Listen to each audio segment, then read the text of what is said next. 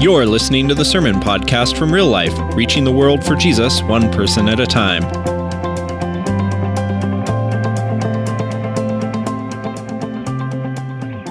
Well, hello there. How are you doing? It is so good to be with you, and uh, I've got to warn you, I'm a bit of a Bible geek. All right, but I'm passionate about Jesus, and I know you are as well.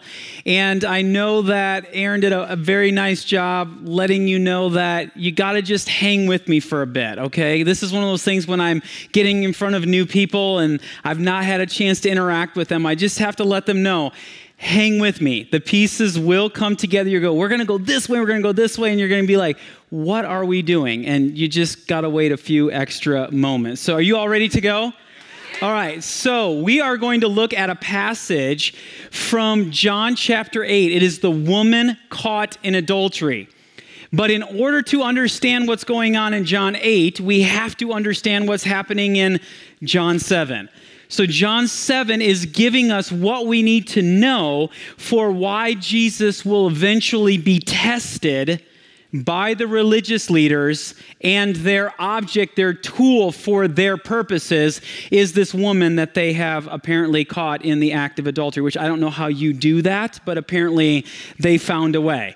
But we have to understand what's gone on beforehand because John, who's our storyteller, recounting these stories from Jesus' life, is making sure that we're caught in with the overall context of what's unfolding.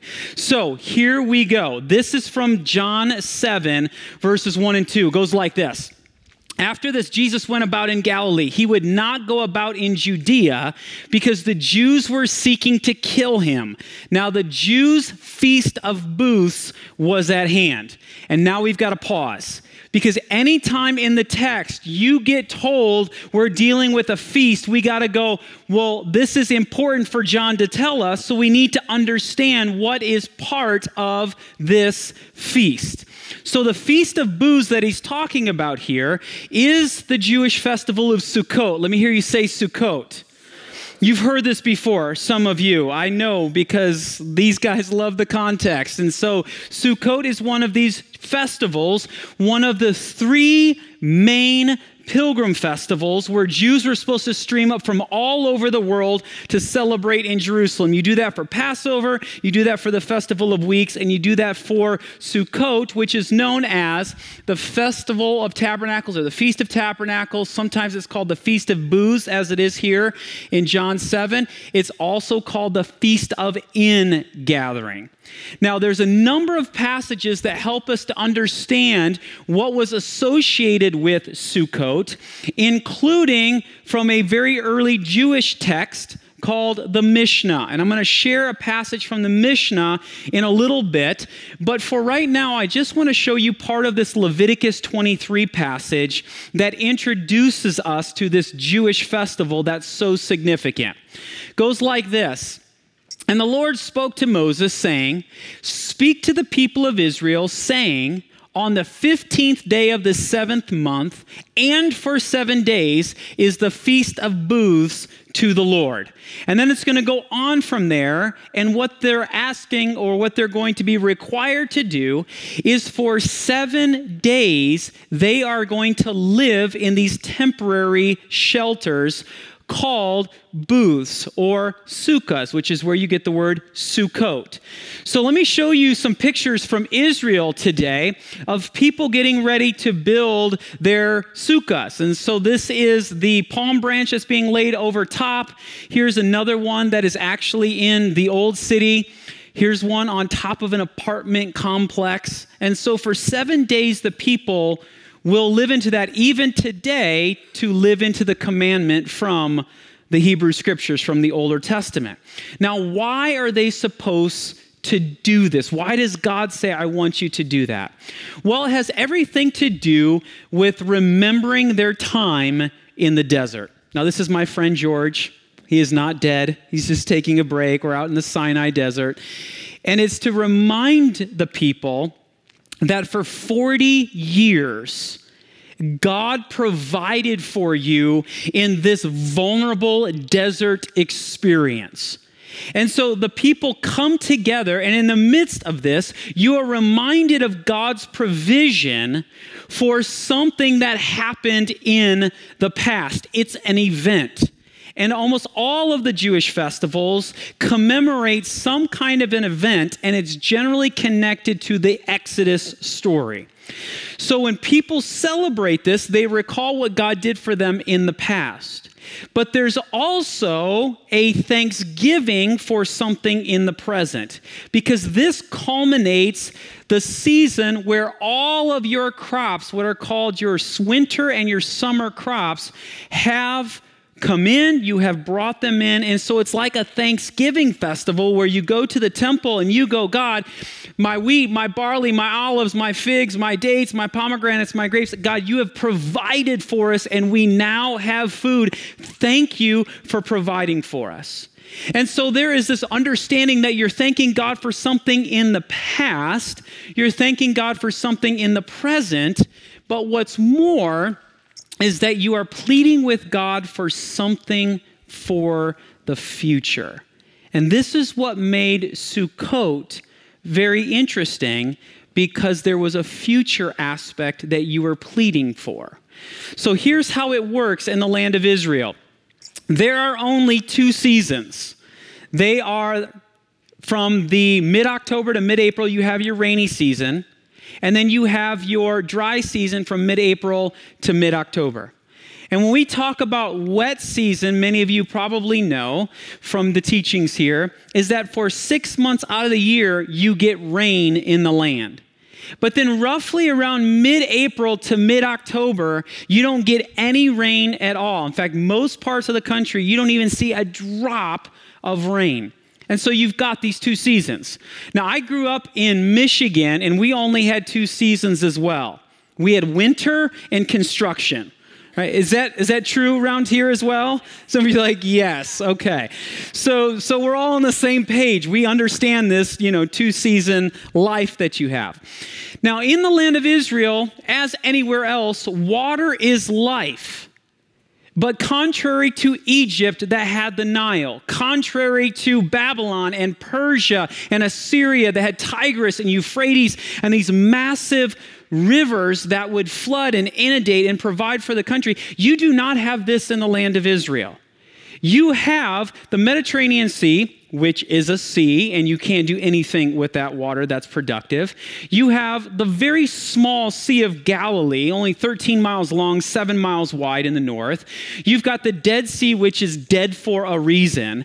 And then you've got the Jordan River, that is this puny little river that runs through the spine of Israel and Jordan today. You do not have access to great bodies of water. And so God even warns the Israelites of this that they're in the desert in Deuteronomy, and God goes, The land you are entering to take possession of is not like the land of Egypt from which you came. He says to them, You drink rain from heaven, which means water comes from me. You are entirely dependent on the hand of God to send the rain, to send the water, if you're going to survive in that environment. And in the land of Israel today, 70%, as it was back then, but it's 70% desert. So, water is life. Now, let me show you something from a city called Arad. It's in the Negev. This is where Abraham and Isaac and Jacob were operating, just to show you how important water is to capture every bit that falls into the land.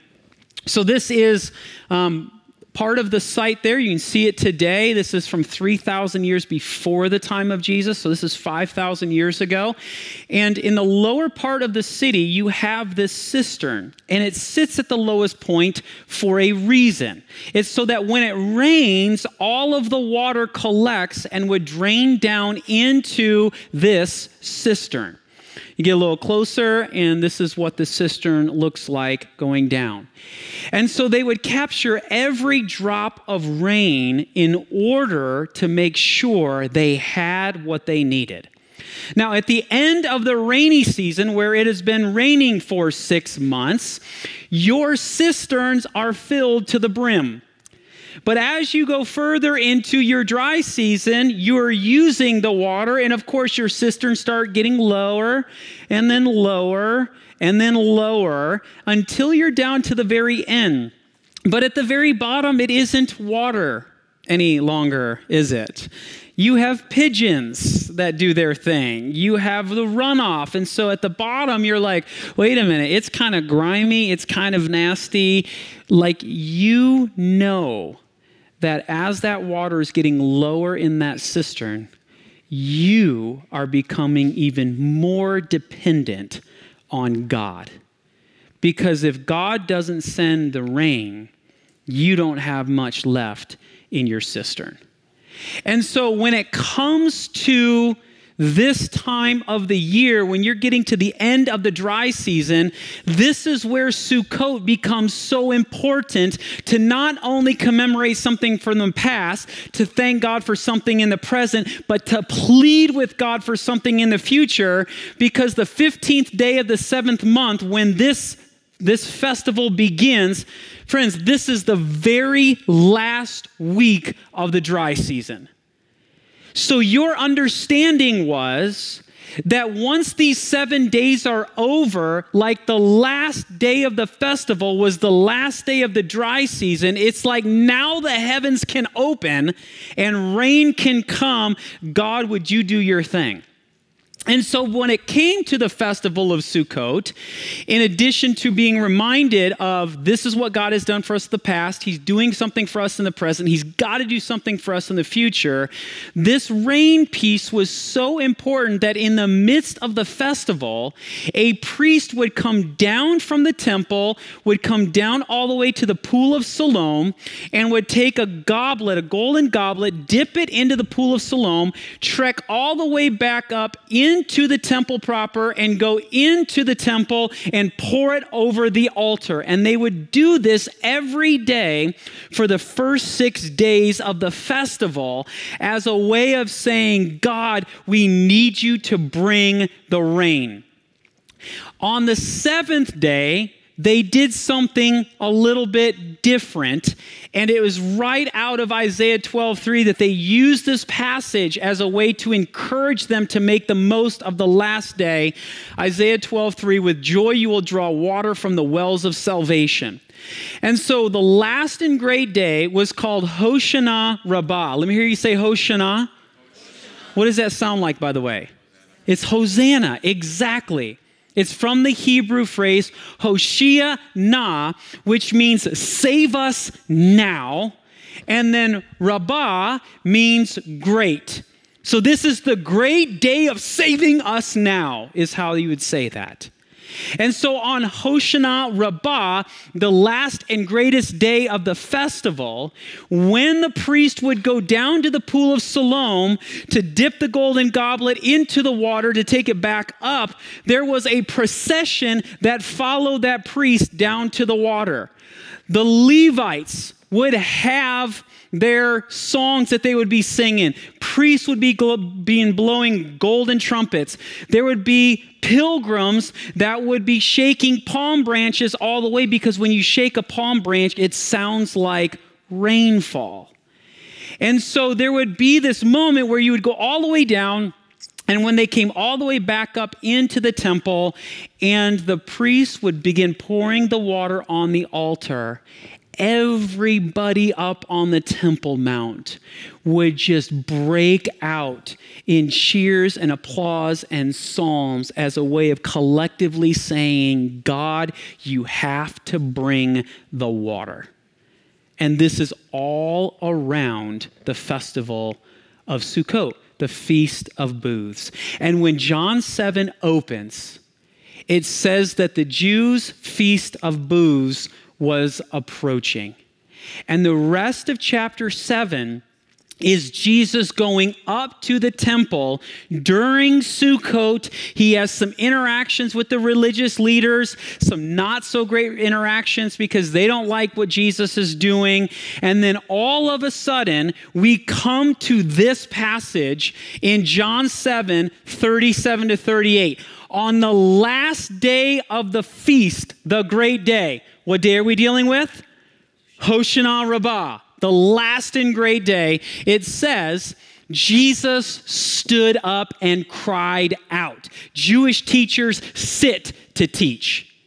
Jesus stands up. That detail alone goes, buckle up. And it says that he cried out if anyone thirsts, let him come to me and drink. Whoever believes in me, as the scripture has said, out of his heart will flow rivers of living water. Friends, this is the driest day of the entire year when everybody is most aware of their absolute necessity to have water from God. And at the moment where everybody is cheering, Jesus stands up and, in a way where he can belt his voice above the people, he shouts and he says, If you are looking for water, if anyone is thirsty, they can come to me and drink. And whoever believes in me, as the scripture has said, out of his heart will flow waters, uh, flow rivers of living water. Friends, this is the closest you get to a mic drop in the first te- in the testaments. Okay, either testaments, Jesus says something, and everybody goes, "What is, what is going on right now?" For some of the people we find out right after this, they are celebrating with great joy. There are other people, the religious leaders, who are irate. And you go, what did Jesus do here that made them so irate? Well, when Jesus starts talking about living water, this isn't the first time that Jesus has talked about himself in connection to living water. The rest of the people would not have known about this because the story that John gives us is from John 4 with the Samaritan woman at the well. And Jesus answered her, If you knew the gift of God and who it is that is saying to you, Give me a drink, you would have asked him and he would have given you living water. And now we have Jesus again talking about living water. Now you ask, well, what's the big deal about living water? In Hebrew, it's this phrase, Mayim Chayim. It's this idea that this water that is living, that is moving, that is active. There were all of these religious traditions around how you become purified through living water, moving water, but it's talking about this water that gives you life. And the one thing we can't miss here in all of this is that when it says out of his heart, people at times have fumbled over this because it's not distinctly clear in the Greek who is his here. Is it the person who believes in Jesus or is it Jesus himself? And it's almost certainly referring to Jesus. Because when Jesus says out of his heart, meaning his heart will flow rivers of living water, Jesus is making the pronouncement that he is the source of this living water. And he's going to go on, he's going to talk about the Spirit of God doing something inside of us. And the thing we have to remember is that we, as people, are not the source of living water. We can become a conduit of that living water, but that Jesus is the source of the living water. And here's why everybody is so ticked off because this idea of living water isn't introduced with Jesus in the Gospel of John. It actually shows up in connection with God in only two places in the Older Testament, and they're both in Jeremiah. And what's fascinating, by the way, little tip of hand of where we're going, John records Jesus calling himself living water twice. There's only two instances in the Old Testament connected to God. There's only two in the New Testament and they're both connected to Jesus. And in Jeremiah 2:13 and Jeremiah 17 13 are the two passages where God is connected to living water. Let me just show you this first one from Jeremiah 2 13. God is speaking, and he's through his prophet Jeremiah. He says, For my people have committed two evils. They have forsaken me, the fountain of living waters, and hewed out cisterns for themselves, broken cisterns that can hold no water. Now, this is on the lips of Jeremiah from God. Jeremiah is a desert man. Jeremiah is from a city called Anatot. And Anatot is from about a mile and a half to two miles from Jerusalem, and it's in the Judean desert. This is what it looks like. And for Jeremiah, yes, from God, talking about this idea of living water, anybody in the entire country would have an idea of exactly where you would put a physical location to this. This is the beautiful thing about the people of the Bible is that for them knowledge is not abstract, ideas are not abstract. They're always rooting it in a concrete image. They want you to get your mind around something specific. And when you are in the desert and you start talking about living water, En Gedi is the place where everybody's mind would immediately go because it looks like this.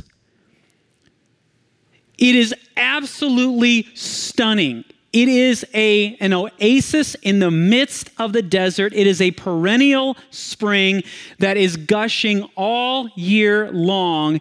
It is famous today as it was in the Bible times. Now, God says, again, for my people have committed two evils. One, they have forsaken me, the fountain of living waters. And two, they've hewed out cisterns for themselves, and yet they're broken cisterns that can hold no water. It's like God saying, Listen, this is what I am to you. And to my people, this is what I am like in the midst of their life. I am living water. I am this source, this never ending, perennial source of water. And he says, but my people have chosen to rather have that. And he says, What's more, that cistern is broken. It can't even hold water. And God goes, Okay, here are your two options. Should I take A? or should I take B? And everybody in their right mind, nobody would want to take B. And yet God goes, That's what you're choosing. That's what you can get. And when Jesus says in the midst of the entire crowd that I am a source of living water, he has just claimed God's words as his own. And to the religious leaders, this is blasphemy.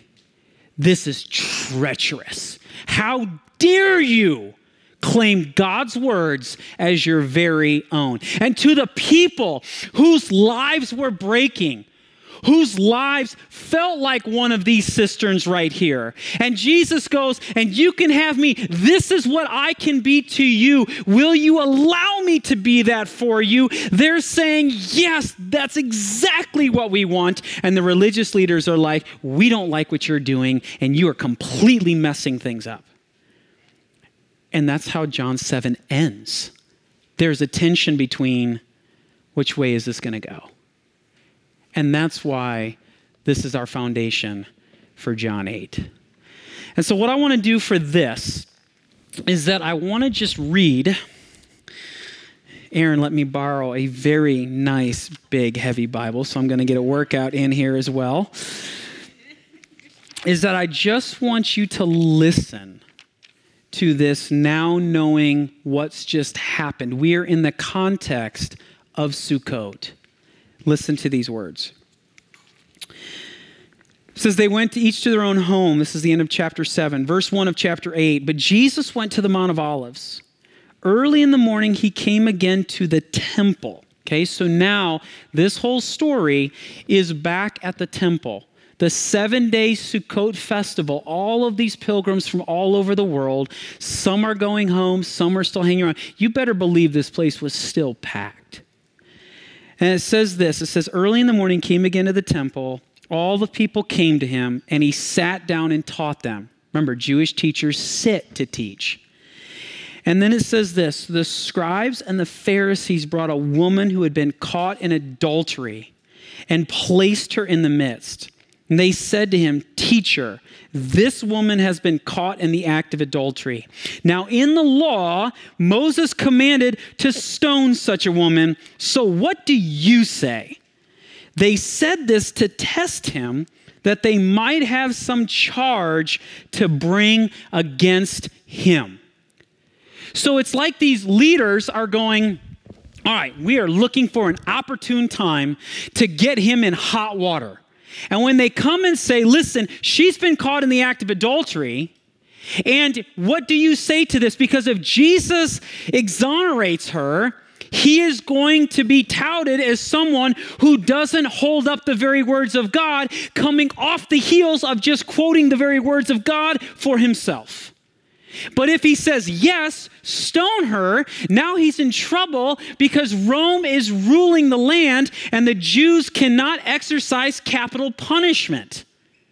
The whole story of, C, of, of Stephen and Acts, that thing fell through the cracks, and you better believe they got in a lot of trouble for that. And so they're putting Jesus into a conundrum. And they take this woman whose life is actually just full of brokenness and pain and chaos. And we find out at the end of the story, which we'll read, Jesus tells her to go and leave her sin no more. She is, in fact, guilty. But what's going on in this scene is incredibly shady by the religious leaders. They're trying to trap Jesus. That you can see right away. But there are two other pieces of this that let you know just how deep the shadiness goes. Here are the two passages, or two passages from the Torah, that talk about having a woman stoned if she's caught in the act of adultery. It's Leviticus 20:10 and Deuteronomy 22:22. And what I want to highlight in both of these passages is that the person who's supposed to be put to death is that if it's a wife, so she has to be married. And apparently they're saying Moses said we can stone such a woman, which means she's married. And so then the question becomes what else is supposed to happen in this scene? And in these passages, it doesn't say that just the woman is to be stoned, it's that both the man and the woman. Where's the dude? Noah Stocky, right? He's not there which already lets us know how shady the religious leaders are in this moment. He should be right there as well, and yet they are using this woman as a prop to put Jesus in hot water. But the treachery on behalf of the religious leaders goes even deeper. Check this out. We're in the festival season. This is the seventh month. And Sukkot is not the only festival that's being celebrated in this seventh month. The first festival of the seventh month actually begins on the first day. It is the Jewish New Year, Rosh Hashanah, the head of the year. It starts on the first day. The next major holiday is on the 10th day, and it's the most significant day of the year. It's Yom Kippur, the Jewish Day of Atonement. It's the day where the high priest can go into the Holy of Holies and make a sacrifice on behalf of the entire nation where God will forgive the sins of the people. But what the Mishnah lets us know is that this is the sins between the people and God. Check this out from the Mishnah. Yom Kippur, the Day of Atonement, atones for a person's transgressions against God, but it does not atone for his transgressions against his fellow man until he appeases him. And what this means is this, and you see this even in Jesus saying you got to love God and you've got to love neighbor is that the people understood that on the Jewish Day of Atonement, God will forgive the sins against the people and God, but it's the horizontal relationships with others that you need to have had rectified before that 10th day. So even in Jewish custom today, you have between the first day and the 10th day what is called the 10 days of awe, where you're seeking out anyone that you thought you've wronged in the last year and you're making amends so that on Yom Kippur, your sins with others and sins with God are all taken care of. You have a clean slate. And then on the 15th day, now we have Sukkot. And the Sukkot lasts seven days until the 21st day, which encompasses the last and great day, the Hoshana Rabbah. But a brilliant Jewish scholar by the name of David Stern tells us this about the other aspect of Hoshana Rabbah, which makes this really, really interesting. He writes this Hoshana Rabbah was understood to be the absolutely final chance to have one's sins for the year forgiven. On Rosh Hashanah, one asks to be inscribed in the book of life. And on Yom Kippur, the Day of Atonement, one hopes to have that inscription sealed. Yet in Jewish tradition, there remained opportunity for forgiveness up to Hoshana Rabbah that your sins could be forgiven up to there was a grace period of up to the 21st day. Friends, what day is the woman brought to Jesus? The day after that. She has no grace left. And the Jewish leaders bring her to Jesus and he goes, And so, what are you going to do about this, Jesus? And we read this in the next verse.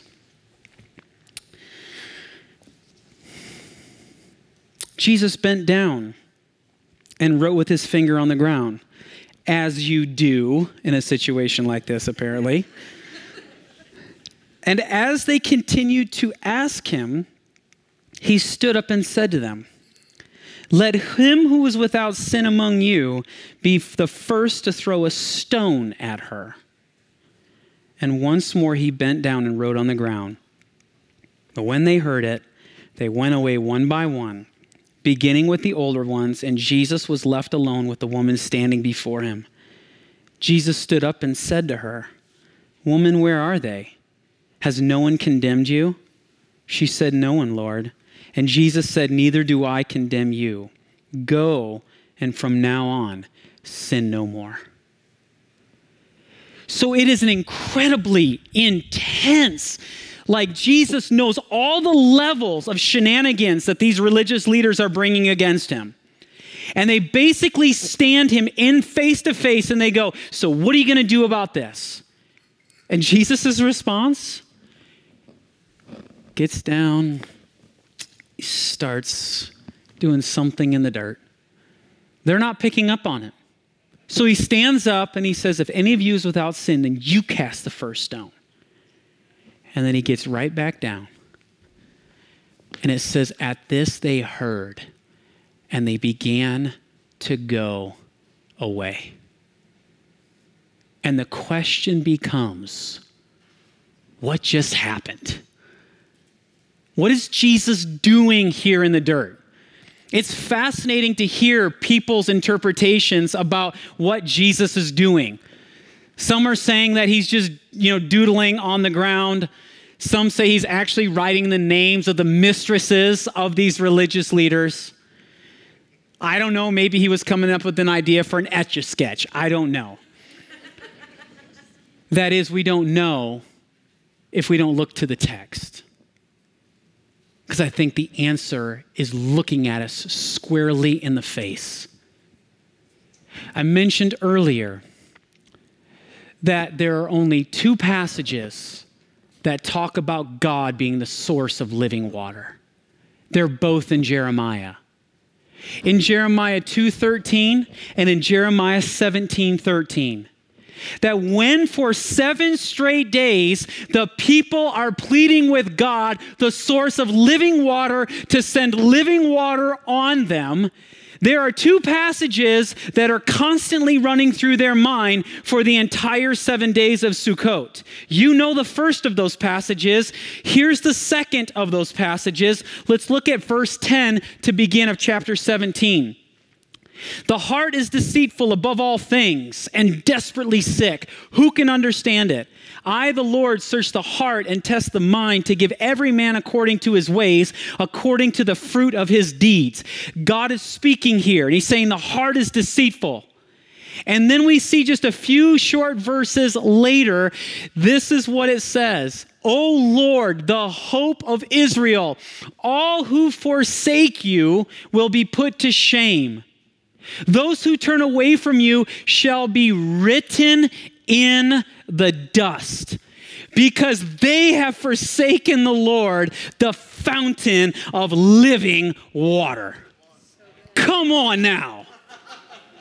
And all Jesus has to do is start going like this in the dirt and he brings attention to how deceitful their hearts have been. They put the pieces together in a moment and they start walking away because Jesus is probably putting their names in the dirt and saying, You are forsaking the Lord, you're forsaking the fountain of living water, and I'm now that living water. And if you're going to try to go against me, your names are going to be in this dirt.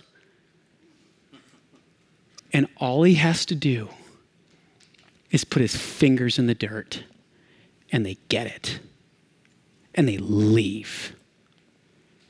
And Jesus, who is still down on his knees, he stands up and he says to the woman, So where are they? Because no one condemned you? Neither do I. Go and leave your life of sin. See, friends, on this day, it was expected that the heavens would open and living water would begin to pour out on the land. And what we see is that the day after the last day of Sukkot, the rains were to begin, living water was to appear. And living water, Jesus appeared and gave love and grace to a dry and desolate woman whose window for grace, according to the people, had passed. And Jesus extends this amazing grace to someone according to the people who wasn't worthy of any grace. And what I love about what Jesus does here is that Jesus does not condemn her, but he also doesn't condone her. That when John introduces us to Jesus in John chapter 1, after he's talked about how the Word became flesh and dwelt among us, he talks about the fact that Jesus came with grace and truth.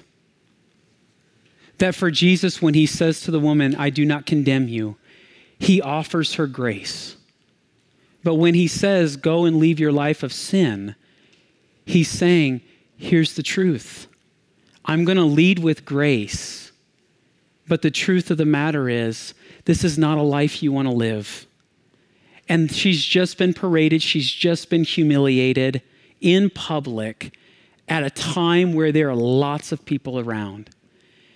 And Jesus leads, though, with this grace. And this is what, for me, is why I love Jesus so much. Is that Jesus had this amazing ability to lead with grace, but to bring truth along at the right time. For many people, they want to lead, this is the truth, this is the truth, this is the truth. And you basically become a religious, pious jerk that nobody wants to be around. But then there are some people who all they want to be is grace, grace, grace, grace, grace, and they become an enabler. But that Jesus had this ability to strike a balance that when people were hurting, it wasn't about, I told you so, Why don't you get your life back together? He went with them with grace. And here's how I would just summarize it because it's not only what Jesus is doing, it's the examples he's setting for us as well. I would just say this that Jesus had an astonishing ability to love broken people extravagantly without ever watering down his values and convictions. He accepted them where they were at and compellingly guided them towards wholeness. It's a hard balance to strike, and yet it's one Jesus expects of his followers. That when we come across someone whose life is like that, we don't stand there and condemn them. We lead with living water that we live out of the grace and the mercy and the forgiveness that God has given to us. This is why I said earlier we are not the source of living water, but we are a conduit of living water. That out of how God has worked in our lives, that when we can be reminded of how God has constantly reached out to us in grace and mercy and forgiveness and love then we can become that conduit that when we see other people's lives who are like that, we don't begin with a posture that points our fingers like that. We become that to them. And it just leads us to ask this question, friends, is that where are our names written in the dust? Where are we not doing that well with that person at work? or that classmate at school or the crazy aunt or the crazy uncle we're going to sit around a Thanksgiving table with in a few weeks that we're already dreading. How do we embody this message of Jesus? Because people flocked to Jesus regardless of what they were going through, because he had this unbelievable ability to love them well despite whatever they were going through and that for us, we're called to be that to those who are there. Because Jesus said, I am the source of living water. Whoever comes to me who is thirsty, they may drink. That if our lives are broken, Jesus goes, This is what I will be to you. And in the same token, as we seek to emulate Jesus in our lives, friends, this is the greatest picture of what followers of Jesus are to look like in pouring living water onto those who need it. And everybody said, Amen. Amen. Let's pray. God, we thank you for tonight. We thank you for today. We thank you for just all of the many ways, God, that you reach out to us in our times of need. And we thank you for just an unbelievable story, Jesus, about how you lead with grace. That it's not grace without truth. It's that truth comes when it is appropriate, but that you led with grace. And we pray, God, that if in any way today our lives feels like that broken cistern, that God, you would pour onto our dry and dehydrated souls living water that will bring nourishment to us. And God, as we experience that living water in our own souls and in our own lives, may we become a conduit through which your living water can pass through us and reach out to those who we know who are struggling around us. That God, however you have prodded our hearts, however your Holy Spirit is moving in the midst of us, may we listen and may we walk this out and God, may you be glorified in it all. We love you. We bless you. We thank you. And everybody said again, Amen.